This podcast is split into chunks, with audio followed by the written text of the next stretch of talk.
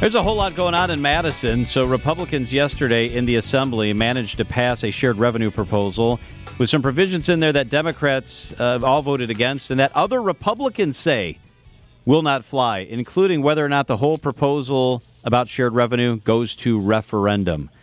And it all stems from the pension crisis that rocked Milwaukee County several years ago.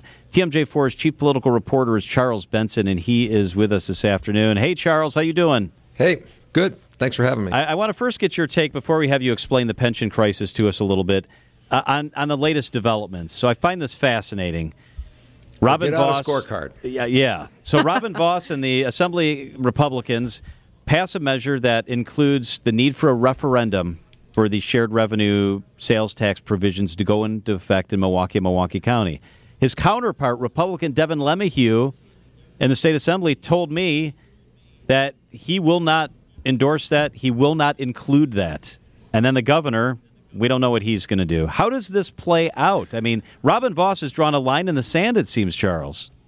Right. So here's what I say have a triangle. Imagine you have a, a, triangle where Speaker Vos is saying, look, in this deal, you have to have a referendum to approve the sales tax. You have now the Senate leader, in, the Republican senator leader, saying, no, we're not uh, committed to having a referendum. You then have Governor Evers, at least his spokesperson today, saying that the governor now supports allowing the Milwaukee County Board and the Milwaukee Common Council to vote on whether to raise the taxes. So they want to put it in the hands of the Common Council or the County Board. So you've got the Speaker disagreeing with the Senate Republican leader. You've got the Senate Republican leader and now the Democratic governor kind of on the same page. But think about it. Governor Evers, when he first proposed his idea around this, he was actually in line with Speaker Vos on a referendum.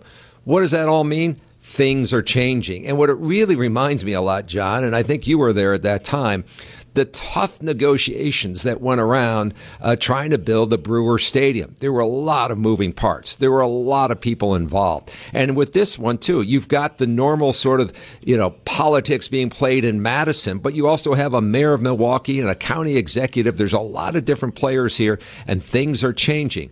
I don't really know where it's going to end up, but right now, they're not on the same page. Charles, I try to sort that part of it out because you're right. I did cover those battles in Madison with you. And uh, then a lot of the conversation took place behind closed doors, and we didn't know where people stood on specific parts of the issue. So I'm struck by the fact that the speaker, a very powerful figure in Wisconsin, comes yep. out on the record and says, I'm done negotiating. I will not change my bill. This is what's in it. And then LeMahieu, comes out and says basically, I can't That's support a referendum. Right. I mean, yeah. I, I, just don't it, know where we go from here. They're both so firmly on the record.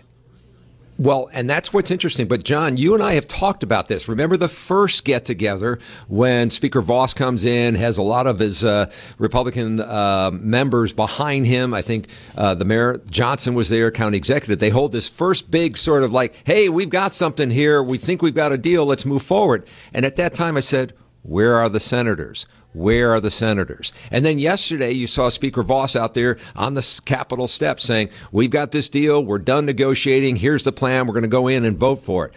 But again, where were the senators? And I, it's been fascinating to me that when we see a lot of these stories playing out, that we don't see senators standing there, especially Senator LeMahieu, standing there with Vos saying, Yep, we've got a deal. And so right now, the, I, I think the interesting negotiations are between Vos and LeMahieu if there are negotiations going on.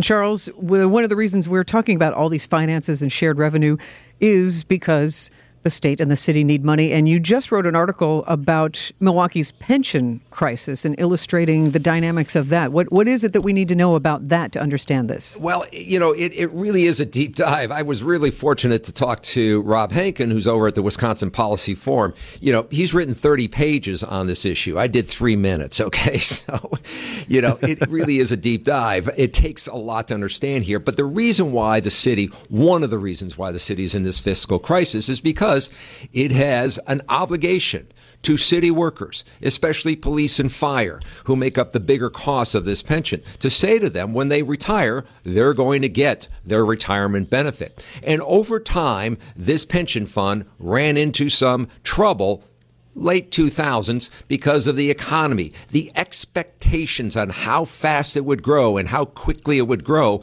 fell off that pattern and that chart. And that's what caused the city, which only has a limited amount of resources through property taxes or shared revenue, to start making up the difference. Well, guess what? They didn't have enough money and it was coming due. It was going to be due this year. 2023 was going to be the big year where they were going to have to have a lot more money to put in there. Fortunately, because of COVID relief money, federal dollars, and some pre planning, they've been able to postpone that now to 2025. So the city is saying to the state, yes, we need money to help with more core services, but the one fiscal issue they have is to meet its obligation to its city workers in their pension to pay and put enough money in so people can retire on that pension. So is it as black and white, Charles, as if they don't get help, services, core services will be cut? What does this mean for residents potentially? So that's the, that, that's what you're hearing. I mean, the city has already cut a thousand jobs since I think uh, the early 2000s, right? And those have come in fire and police. And so, yes, the, the, the thought is if the city has to keep paying into this obligation, which it's required to do, it's not like they can just say forget it. Uh, and by the way, these aren't new or enhanced uh, benefits. This is not the same thing that happened with the county where there were some enhanced benefits. This is the city. And so, yes, they would have to either find a way to make that up. And the only way people talk about making it up is through additional cuts. This time they're talking as high as 25%. So when you talk about that fiscal cliff, when you talk to people who understand this issue and get deep into it, it's real. It's there. And something needs to be done now versus waiting until 2025. And what kinds of workers are those people who could be cut by 25%? So that's what we're talking about. That you know, your your biggest and more most important in terms of public safety, firefighters, police, but you got DPW workers, you got library workers. I mean, you think of all the people and all the functions within the city. So these are the things, and and the city's already been talking about this. That what the potential would mean if something doesn't happen, where they can provide or have an option. This is why they're looking at this sales tax.